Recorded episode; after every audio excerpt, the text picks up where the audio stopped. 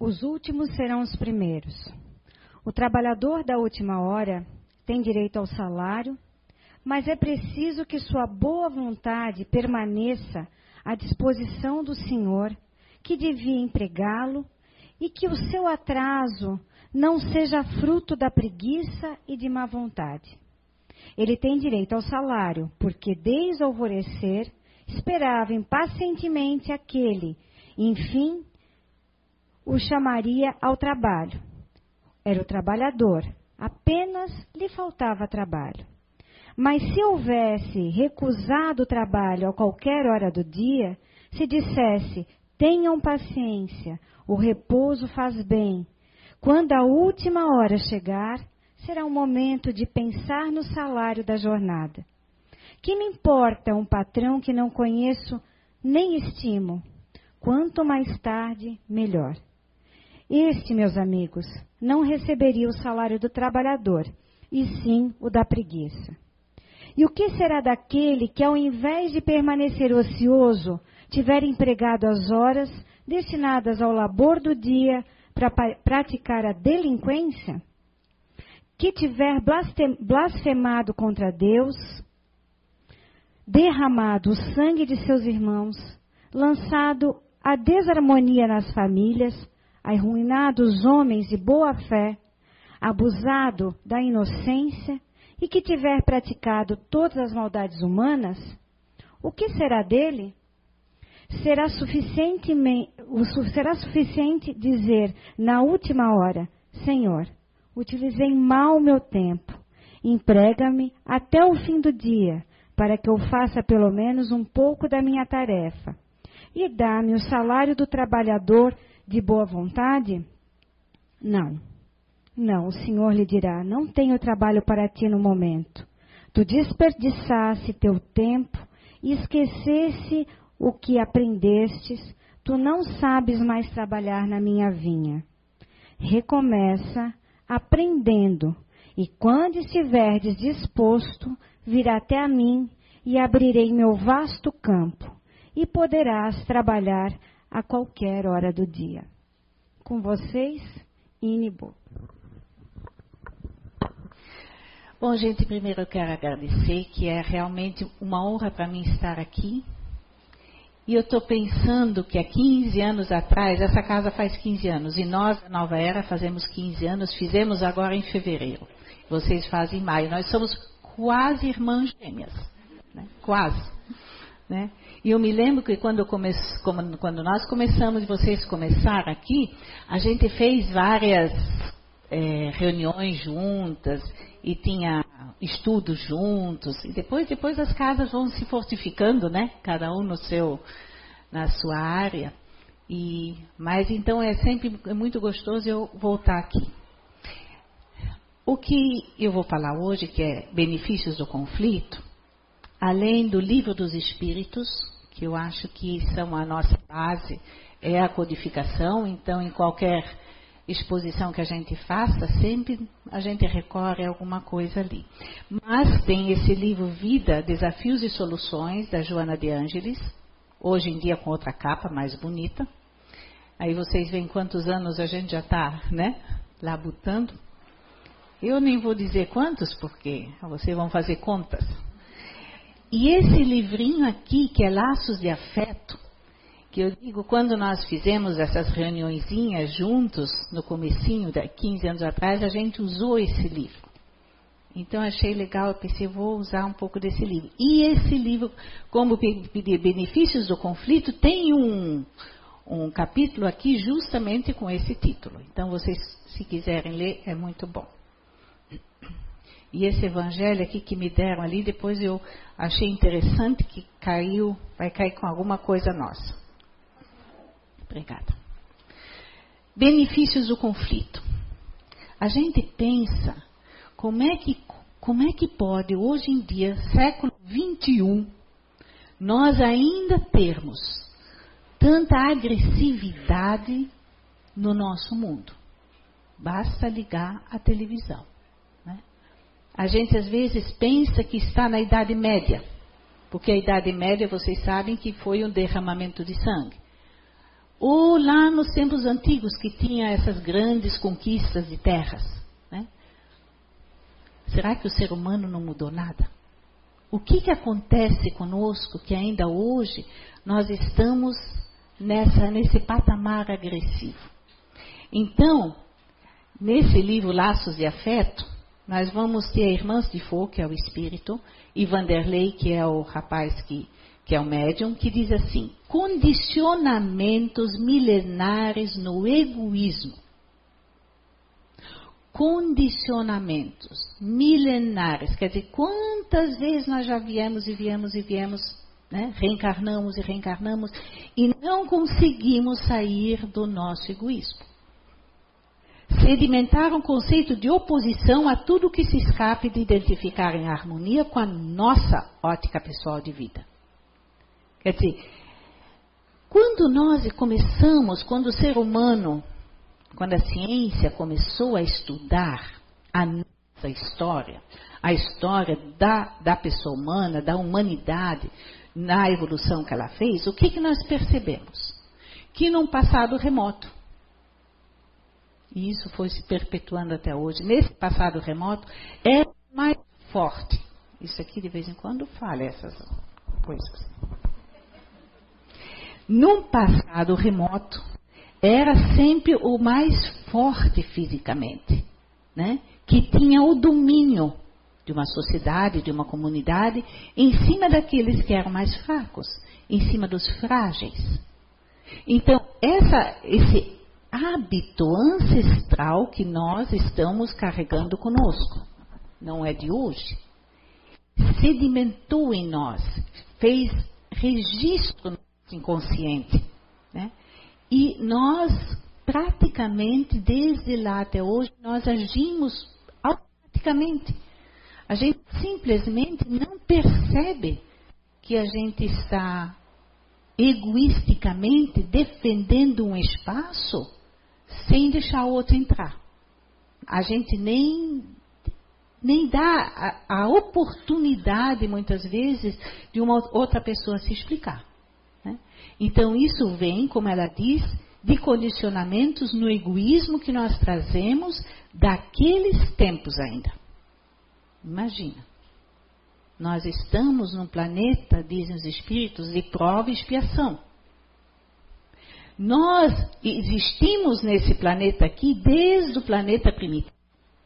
Então, quanto nós andamos para ainda estarmos hoje com essa marca, com esse registro que nós não conseguimos tirar. Então, com o desenvolvimento psíquico, quer dizer, com o nosso desenvolvimento espiritual, com o nosso desenvolvimento de mente, de entendimento das coisas, obviamente que nós já temos um pouco menos de agressividade. E quanto mais adiantada é a pessoa espiritualmente, mais dócil ela será. Agora estou me lembrando de uma coisa, não diz ali nas bem-aventuranças?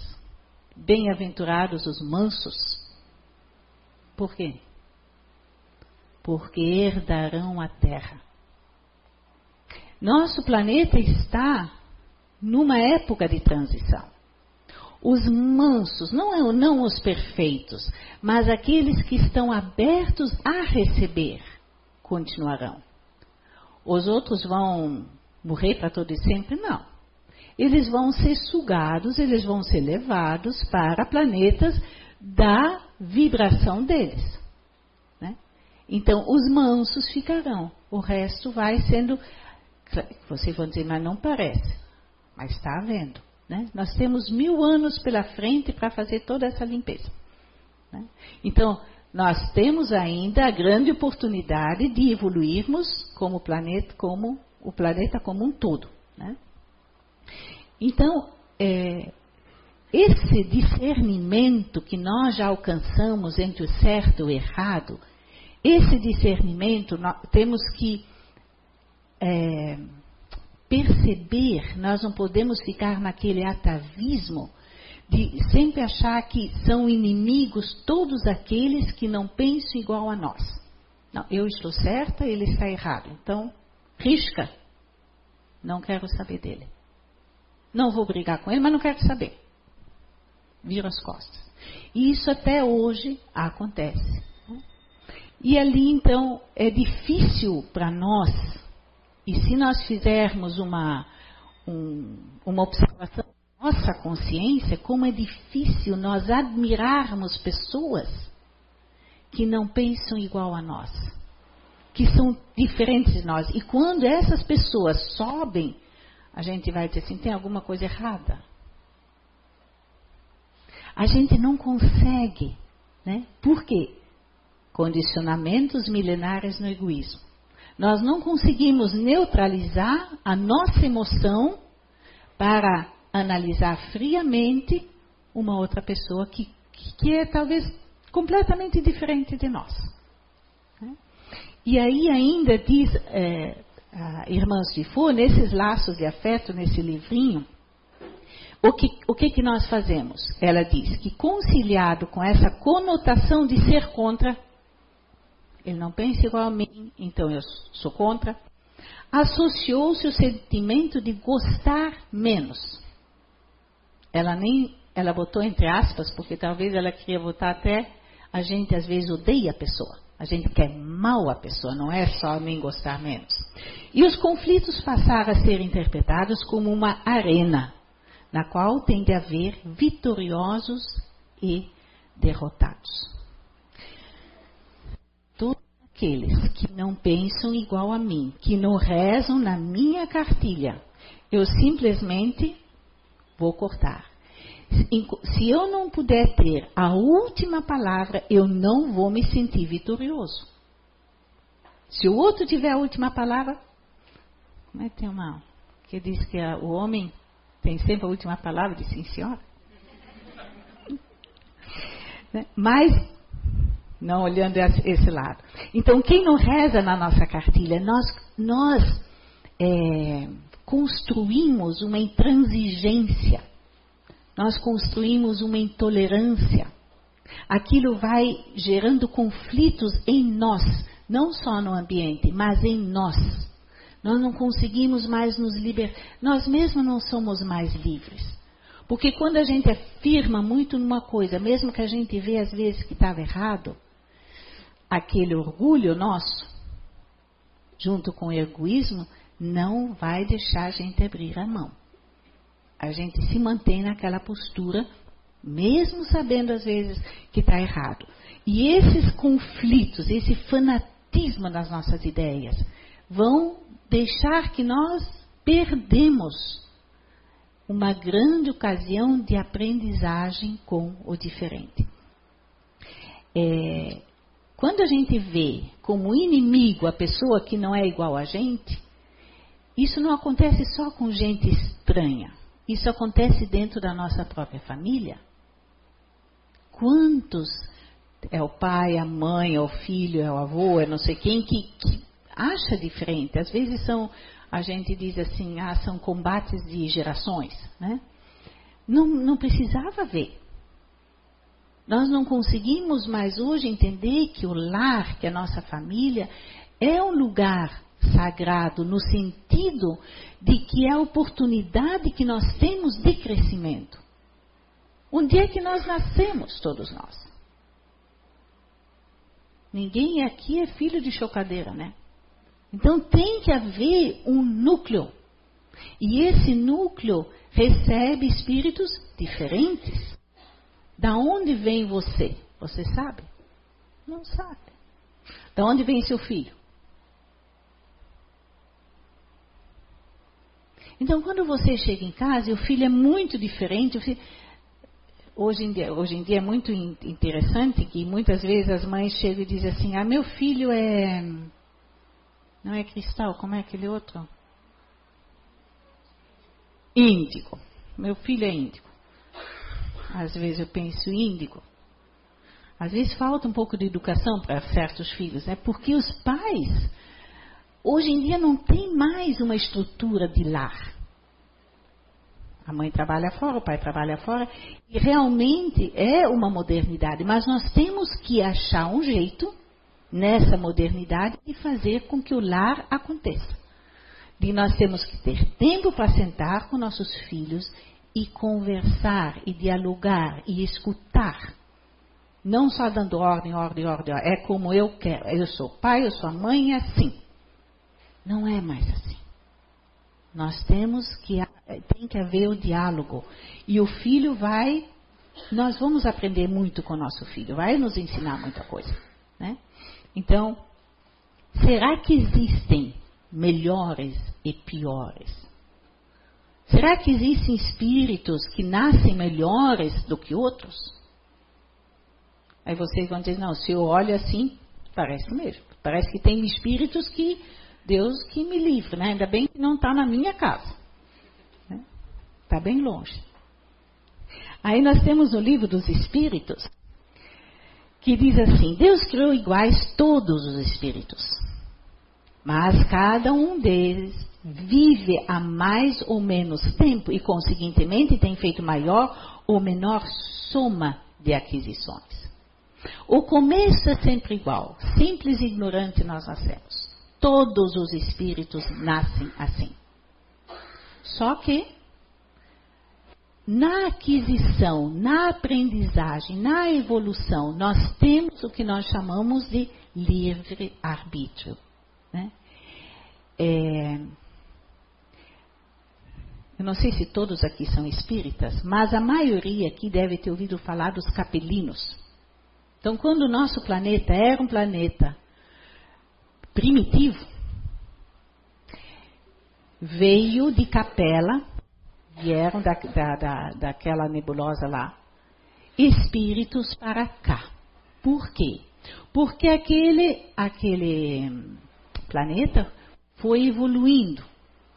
E os espíritos que não evoluíram juntos foram sugados para o planeta Terra, que era frequência é, moral daqueles espíritos que não faziam mais parte de capela.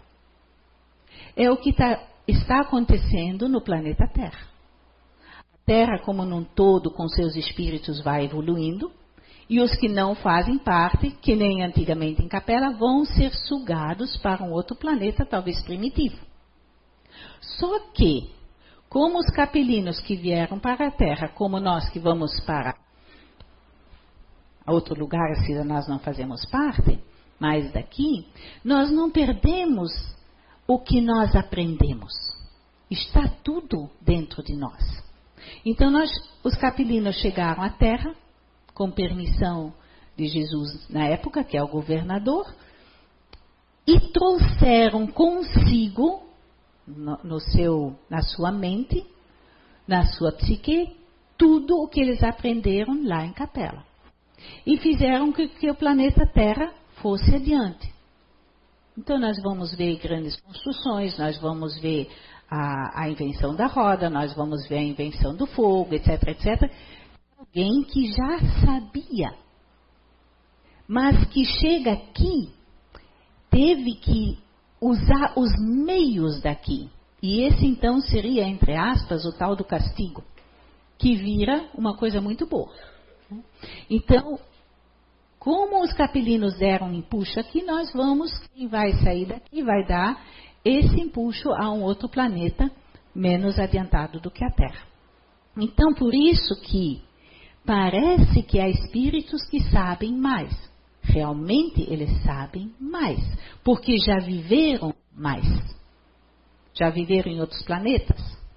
Vieram para cá já com coisas sabidas que nós, vamos supor, aqui autóctones do planeta Terra, ainda não sabíamos. Então, assim, os planetas de todo o sistema, eles são solidários. Não é, nós, a Terra não é um planeta cuspido ali fora. Não. Isso tudo é um movimento. Isso tudo é uma unidade que faz o seu próprio movimento dentro dessa unidade. Então, como nós somos seres humanos, todos, então nós podemos dizer como seres humanos, nós somos uma humanidade, nós somos uma unidade. Só que cada um de nós é diferente. Nos planetas é a mesma coisa. A lei sempre é a mesma. A lei não muda. Então, os planetas são solidários. Então, o que diz que a diferença entre eles está na diversidade dos graus da experiência alcançada e da vontade com que obram. Vontade que é o livre-arbítrio. Então, depende de nós. Depende da nossa sensibilidade, depende da nossa vontade, depende de nós irmos em frente ou pararmos. Os espíritos dizem que a gente não regride. E aí vocês vão dizer, mas o que, os capelinos fizeram? Não regrediram? Não, não regrediram. O que estava com eles, na cabecinha deles, no intelecto deles, na aquisição deles, eles trouxeram junto. O que o espírito é, conhece, o que ele aprendeu, é do espírito, ninguém mais tira. Ele pode regredir materialmente. É que nem, vamos supor, hoje, hoje em dia eu sou uma pessoa bem rica, amanhã eu perco tudo e você é uma pessoa pobre. Eu regredi na matéria, mas eu não regredi naquilo que eu sei, nas minhas possibilidades, na minha experiência. Isso é meu, isso ninguém mais me tira.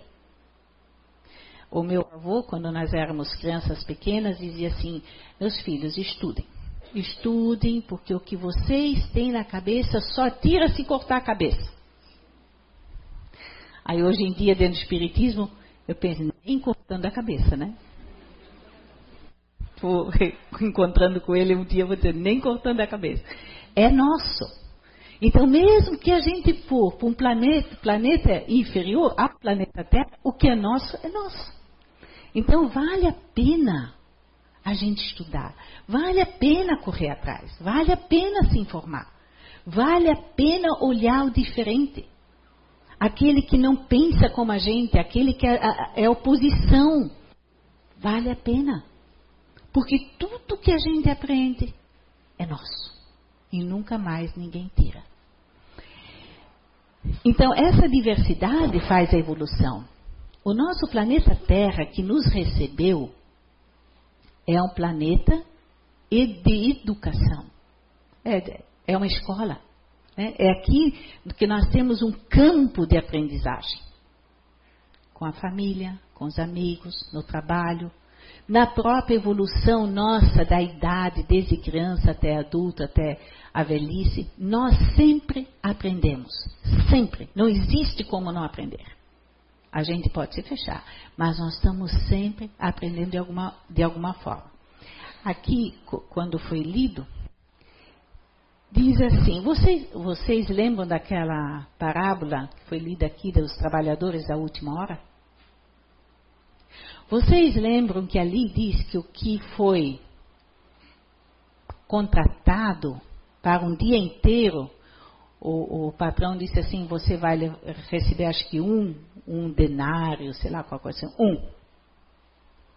Mas ele saiu depois na segunda hora, na undécima hora, na nona hora e contratou mais gente. E no final ele contrata os que vão trabalhar uma hora só. E na hora de pagar, pagou todo mundo igual que a gente ia fazer? Se a gente começasse lá às seis da manhã. E o que começou às cinco da tarde até às seis da tarde recebesse o mesmo que nós. Aí nós íamos ter uma oposição grande, né? Obviamente que a, a, a, a parábola fala sobre a coisa espiritual, não o ganho monetário, não esse denário, não é a, a parte material que a pessoa recebe. Mas é para chamar atenção que nós somos pessoas diferentes. Que tem pessoas, vamos, vamos dizer espírita, pode ser, pode ser de qualquer religião, pode ser espiritualidade, pode, não, não precisa nem ser de religião. Mas há pessoas que quando percebem a coisa espiritual, elas olham aquilo e dizem assim: parece que eu já conheço. Esse é o meu caminho. Eu vou fazer isso. E se decide e faz.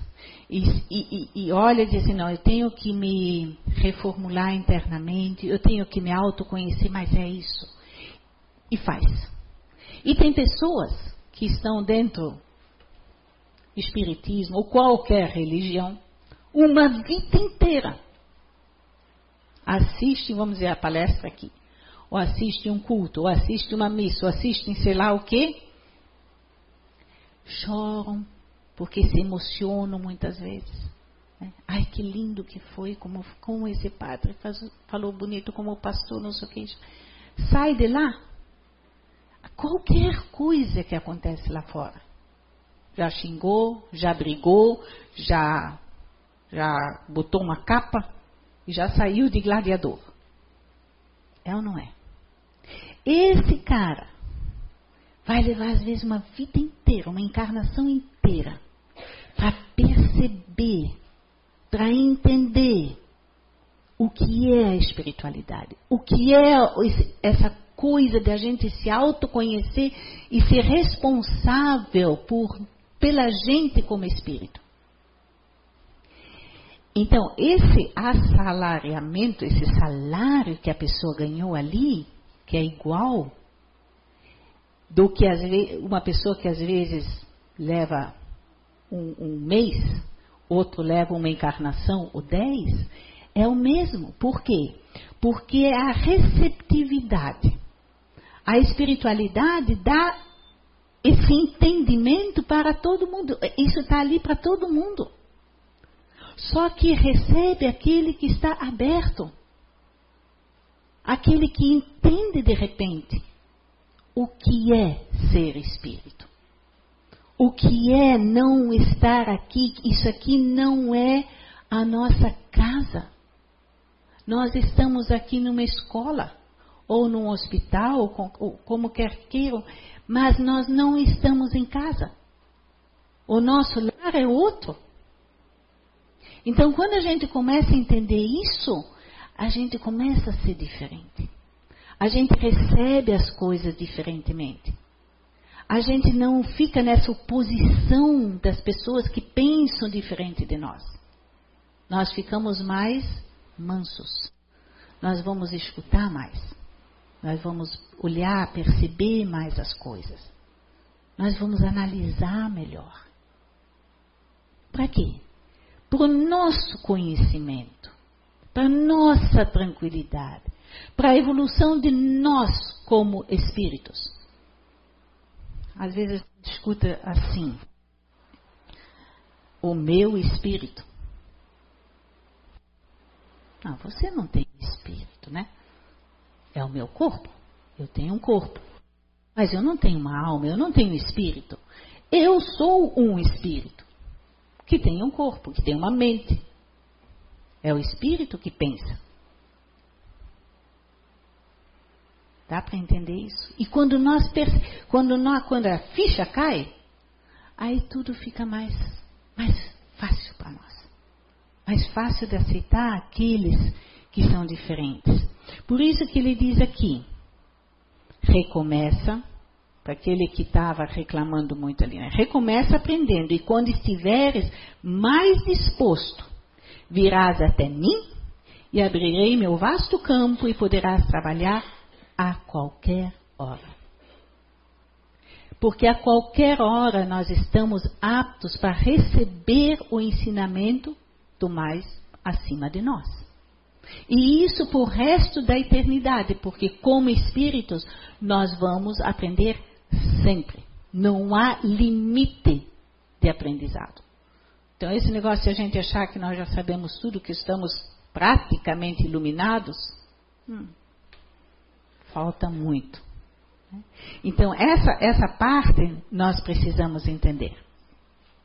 Se lá no lado espiritual a gente aprende muito, percebe muito quando nós estamos na, em casa, vamos supor, quando nós estamos no lado espiritual.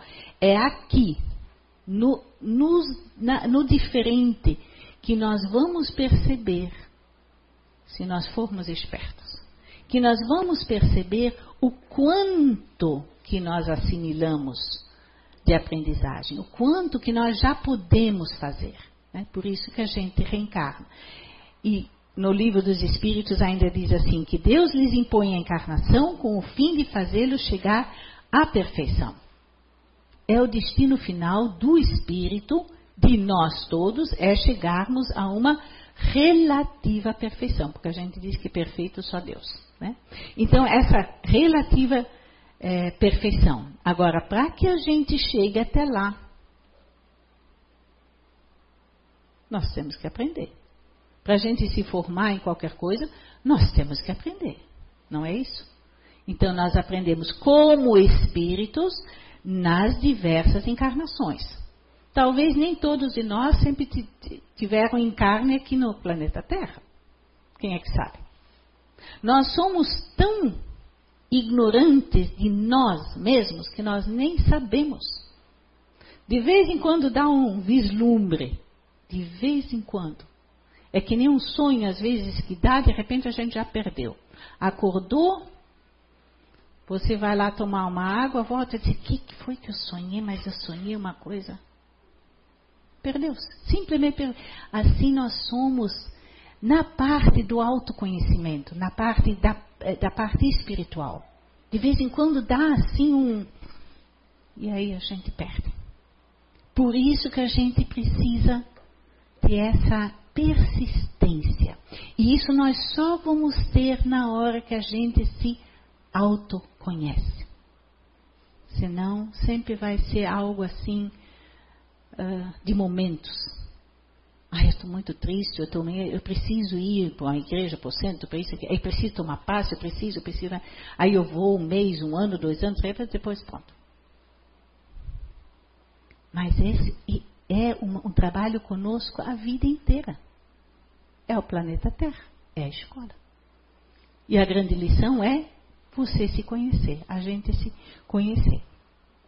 E é no atrito com o outro aquilo que mais é, mais magoa a gente na outra pessoa. A gente precisava olhar em si por quê? O que está acontecendo dentro de mim? Que aquilo me magoa tanto assim. É alguma coisa que não está certa em mim. Porque senão não magoaria tanto. Por que, que eu levo isso tão pessoal? Por que, que eu não consigo ver o outro e dizer assim, Estava num mau dia. Disse aquilo porque. Hum, deixa. Não. Aí me magoou, aí me tranco, aí aquilo vai remoendo, remoendo, e vou alimentando, alimentando. O que era tão pequenininho ficou uma coisa enorme. E às vezes aí eu saio da casa espírita porque fulano falou uma coisa, ou eu vi alguma coisa, não sei o quê. Mas não é. Não é que a casa espírita ou a igreja. Não. É, na igreja agora, quando a gente diz assim, ah, não vou, eu não sou mais católico porque aconteceu isso, isso, e os padres, pá, pá, pá. Você vai para a igreja por causa do padre, você vai para o centro espírita porque aquela pessoa é do centro espírita, ou você vai para a casa espírita porque é lá que você tem a oportunidade de crescer. E se eu tenho a oportunidade de crescer, eu como espírito em outra igreja, eu tenho que ir para outra igreja. Eu tenho que, como espírito, saber aonde eu vou crescer e aproveitar essa encarnação, uma coisinha rapidíssima. Eu sei, porque já estou mais para lá do que para cá. É verdade. Né? Então a gente, de repente, sabe, de repente cai a ficha. E quando cai a ficha, a gente não quer perder tempo. A criatura precisa diz Joana de Ângeles naquele livro Desafios e Soluções, eu vi nesse, na, na programação de vocês do mês que vem, tem uma palestra ali, Desafios e Soluções, que é o, que é o título desse livro. Esse livro é muito bom. Quem gosta de psicologia, Joana de Ângeles é uma psicóloga, era uma psicóloga, né, junguiana, muito bom. Esse livro é excelente. E ela diz: a, a criatura precisa descobrir-se como um fecho de energias, sob a ação e o comando da consciência que pensa. Eu, espírito, penso. Eu sou uma consciência. Eu sou um espírito que pensa. Isso eu preciso entender. Assim eu preciso me ver, eu preciso me descobrir. E não sou o ego. O ego é, é uma é um atributo nosso, não é atributo nosso. Nós, nós temos um ego. Nós não somos um ego. Nós temos um ego que nos vale muito e que nos valeu muito mesmo quando nós éramos criaturas mais primitivas. Porque esse ego fez com que a gente lutasse pela própria sobrevivência. E faz isso hoje em dia ainda. Então o ego não é uma coisa ruim. Só que o ego tem que estar sob o comando meu. Sob o comando de eu, espírito. Não, agora não. Se eu, do ego vem a palavra egoísmo, né? Então, se eu, se eu espírito noto que eu estou encaminhando desse lado, eu vou dizer não, não vou mais, chega, vou para trás. Então eu preciso me comandar, eu preciso comandar as minhas emoções. Aqui em Blumenau tem muita gente descendente de europeu. Mas nós já estamos numa mistura tão grande que o brasileiro é muito emocional. E nós já estamos com esse sangue junto dentro de nós. Então, isso, disciplina emocional, nós precisamos aprender. Nós não temos que levar tudo a ferro e fogo. O, o outro disse alguma coisa para nós e nós já dizemos: me agrediu, me difamou, me isso, me, me violentou, papapá. Não podemos ser assim. O Espírito, nós fomos criados por Deus. Certo? Eu, essência, você, essência, é Espírito e é criado, foi criado e é mantido por uma força superior que nós não sabemos o que é, que nós não temos explicação porque não adianta na nossa mentalidade ainda canhada. Deus. Deus nos criou. Não existe em Deus nenhuma criação imperfeita. Ou vocês imaginam que um ser perfeito cria algo imperfeito? Então, nós, como espíritos, somos perfeitos. Como essência, nada nos pode aviltar nada nos pode desarmar, nada nos pode é, fazer mal. O que nos faz mal é o que vem de encontro ao nosso ego. E obviamente que esse nosso ego ainda é muito grande na situação evolutiva que nós estamos. Então nós temos que aceitar isso também. E nós temos que procurar trabalhar isso. Para que tudo que as coisas que aconteçam não sejam sempre tão levadas pessoalmente, né? Então nós temos que ter essa disciplina emocional. E tudo que é contrário a nós, nós temos que aproveitar para nos reciclarmos, para fazermos uma análise nossa dentro daquela situação, por que, que aquela situação é tão antagônica a nós, e nos mudarmos. Nós não mudamos as situações, nós não mudamos a outra pessoa, nós mudamos a nós.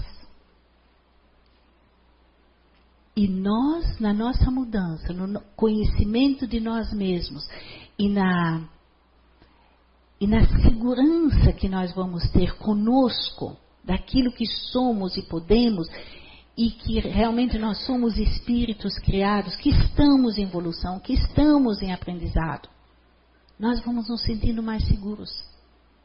E essa segurança vai aplanando a nossa própria, o nosso próprio caminho. Não tem como não aplanar. Um fala isso, fala aquilo, não sei o que, mas você sabe que é assim. Você não precisa atritar com o outro. Você simplesmente vai fazendo o seu caminho. E as pessoas vão indo atrás de você. Família, né, amigos, as pessoas mais próximas. E no atrito a gente não consegue isso. Diz ainda na, na o mito da caverna. Eu não sei se vocês conhecem, mas tem o Platão, que foi discípulo de Sócrates. Ele teve. Sócrates não escreveu nada, então o, o Platão escreveu tudo. E ele escreveu numa, num livro chamado República. Eu não sei se dentro, é, dentro da República, não sei se é o livro 7 ou livro 8, uma coisa assim. Ele escreveu esse mito da caverna, fez um tipo de um diálogo que Sócrates faria com dois irmãos de Platão. Não sei mais o nome deles, um era Glauco e o outro era, eu vou me lembrar, Adimando, eu acho. Vou contar a historinha bem rapidinho assim, que, que, que se forma nessa, né, nesse diálogo. Diz que então que existem pessoas que desde que nasceram estão dentro de uma caverna e estão acorrentados pelo pescoço e pelas pernas, olhando para frente de uma parede branca, branca ou clara, sei lá, uma parede. Atrás deles tem a abertura da caverna, onde passa a luz. Então, o que eles veem ali na parede? Só sombras. Eles se movimentam, a sombra se movimenta. E essa é a realidade deles. Tudo que eles veem, desde que eles nasceram, pois estão acorrentados, obviamente que isso é uma história, né, gente? É aquela caverna com aquelas sombras. E essa é a realidade. Essa é a única verdade, não existe outra coisa. E vamos supor que um desses acorrentados é liberto e levado para fora. Imagina o que ele vai ver. O sol, né? a noite, como se forma, as luzes, as cores, os sons, os sabores, os cheiros, tudo. Ele vai dizer, eu tenho que trazer isso, eu tenho que levar isso para os meus irmãos da caverna. E ele entra lá e diz: Olha, gente, eu vou libertar vocês. Lá fora tem um mundo diferente. Lá fora tem coisas que vocês não podem imaginar. Então vai falar da água, do sol, da terra, da, da árvore. Eles vão dizer, tá louco. Interna, ficou doido. Tiraram as algemas, ele ficou louco. Assim nós somos. Com aquele que é diferente. O mito da caverna. Nós sempre estamos na defensiva. Não, esse cara, isso não pode ser. Quando a física quântica entrou, isso já lá de Einstein, chegou ao povo, vamos supor, por esses amigos, homens da vida, todos esses, esses físicos, quantas, quantos cientistas disseram isso é loucura? Imagina! Como é que eu vou interferir numa célula minha? São tão presos lá na caverna. E não adianta ter demonstrado, não adianta ter as experiências, porque eles não vão acreditar. Da mesma forma, diz os espíritos que se alguém não acredita no mundo espiritual, nem o espírito aparecendo na frente dele vai dizer o quê? Isso é, foi uma alucinação minha. São aquele, é, o, é a caverna, presos na sua, no seu próprio mundo, na sua própria realidade. Não existe outra. Isso é uma pena. Quando a gente não consegue aceitar o outro. E ela diz assim: a irmã, só os invigilantes e os autossuficientes têm certeza de tudo e não querem renunciar às suas verdades pessoais em busca de novos horizontes. Quer dizer, ficam presos, amarrados, perna e pescoço. E por conclusão, a, nós temos muitas coisas que o outro, que a oposição das nossas ideias pode dar a nós. A agregação de conhecimento em vez de conflito. E aí, quando eu marquei isso, me lembrei, na Polinésia, vocês vão dizer, isso não existe. Existe. Na Polinésia existe uma ilha chamada Apataki, O nome é lindo para dar para um filho, tem alguém grávido. Apataque. Quando uma, uma moça recém-casada ou que quer casar, ou, e lá a moral é totalmente diferente da nossa. Ela, por exemplo, vê uma criança muito bonita. Ela vai se informar quem é o pai. E vai pedir para a esposa daquele pai olha, eu gostaria de ter uma ou duas noites com teu marido. Porque eu queria ter um filho tão lindo como o teu. A gente vai dizer, gente. Mas é normal. É da cultura. Nós vamos dizer que está errado. Quem é que diz que está errado? Nós fazemos nossas regras e temos que viver conforme nossas regras. Talvez se nós fizéssemos isso ia dar mais confusão do que nós já temos. Né? Talvez nós temos que ter as, a, mais regrado as coisas. Soluções diferentes para o mesmo problema. Isso nós temos certeza, porque quantos de nós dizem assim? Mais vale duas cabeças pensantes do que uma só, né? Então, quando eu tenho alguma dúvida, eu não corro lá para a mamãe, para o papai, para alguém para perguntar para o irmão mais velho, alguém para me dar uma solução junto quando eu estou na dúvida, né? Desenvolvimento próprio em relação a estímulos e desafios. É, quando eu não consigo uma coisa. Vocês sabem quanto, quanto tempo esse Thomas Edison, que é da lâmpada, quantas vezes ele fez as experiências até chegar na luz? centenas e centenas e centenas de vezes. Então, centenas e centenas e centenas de vezes a gente deveria prestar atenção no daquele que pensa o contrário. Ou quando as coisas não dão certo, mas eu acho que isso podia se faça de novo e faça, não desista. Conhecimento legítimo e aceitação do outro. Agora vocês vão achar mais diferente ainda. Existe uma ilha lá chamada Malicuta. Malicula. Malicula.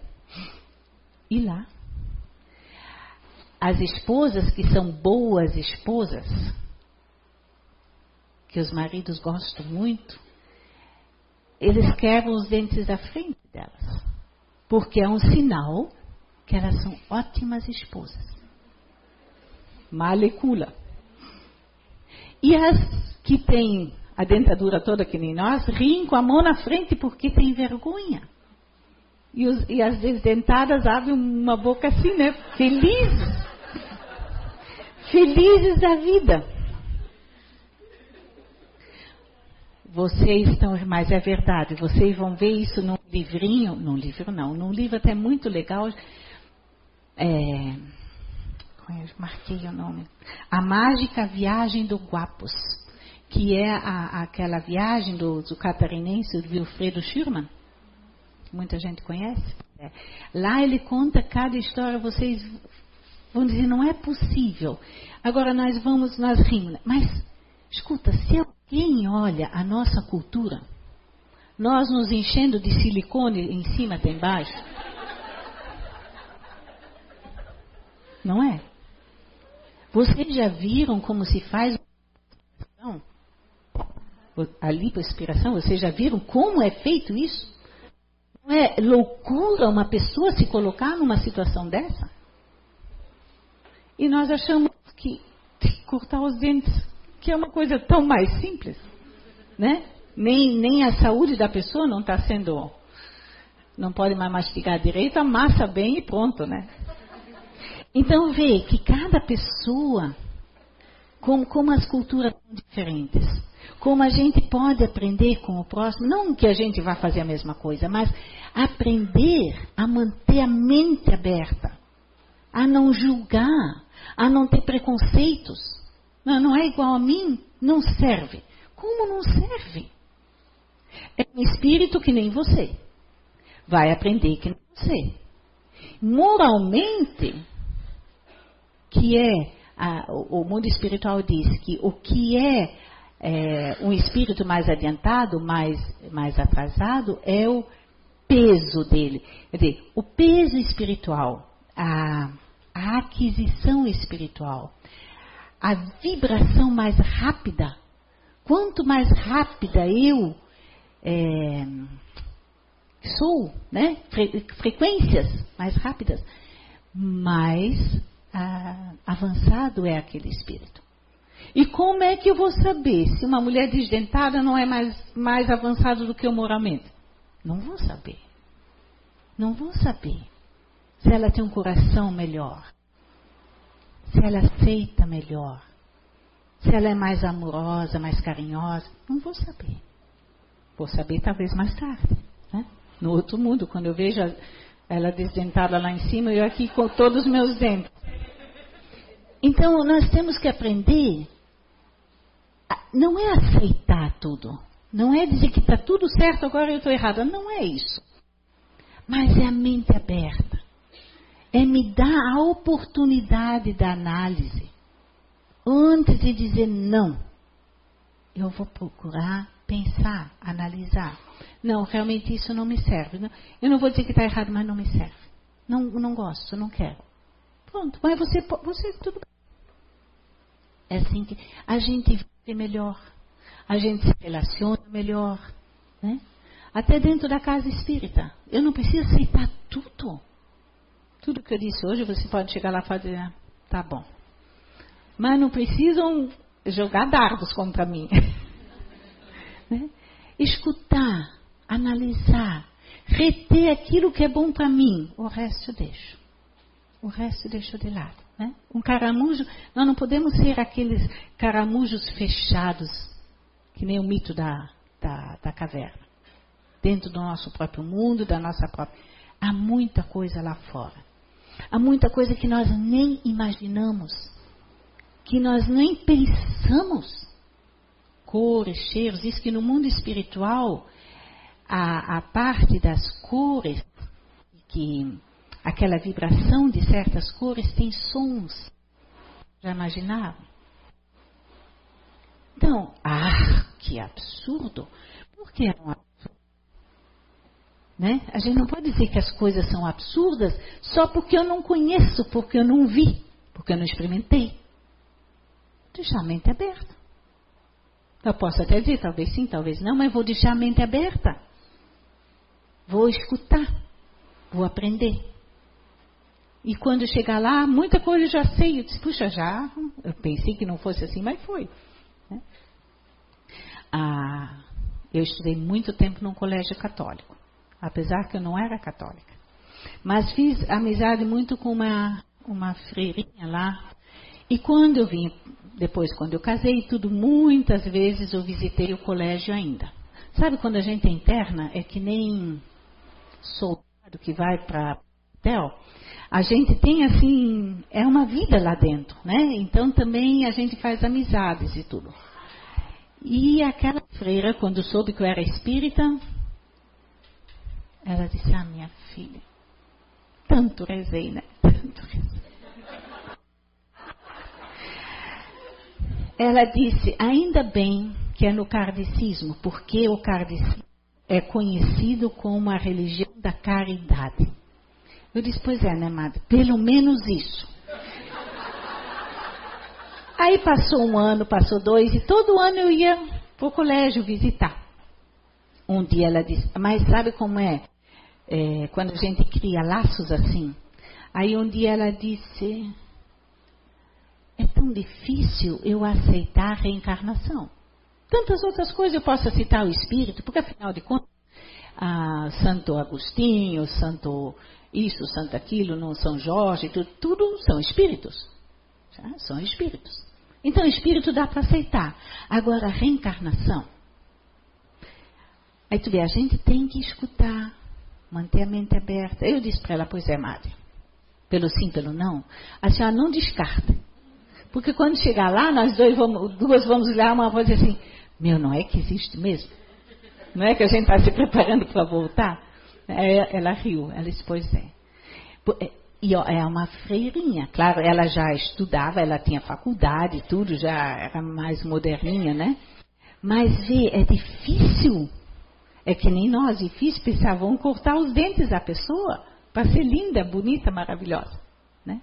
Agora, não, quem é que em sã consciência pode aceitar o mundo sem a reencarnação? Com tanta desgraça acontecendo. Onde é que, como é que vai ser isso? Justiça? Onde fica a justiça sem a reencarnação? Né? Mas a gente não pode impor verdades que a gente diz que são verdades, são verdades nossas. E é uma verdade para nós e deu. Né? Então, isso nós temos que fazer. Abrir a mente. Sermos mais caridosos com aqueles que não pensam como a gente. Não, não, é, não cortar de cima. Não dizer assim, não, eu sei, coitadinho de você, você não sabe nada. Quanta coisa nós estamos errados também.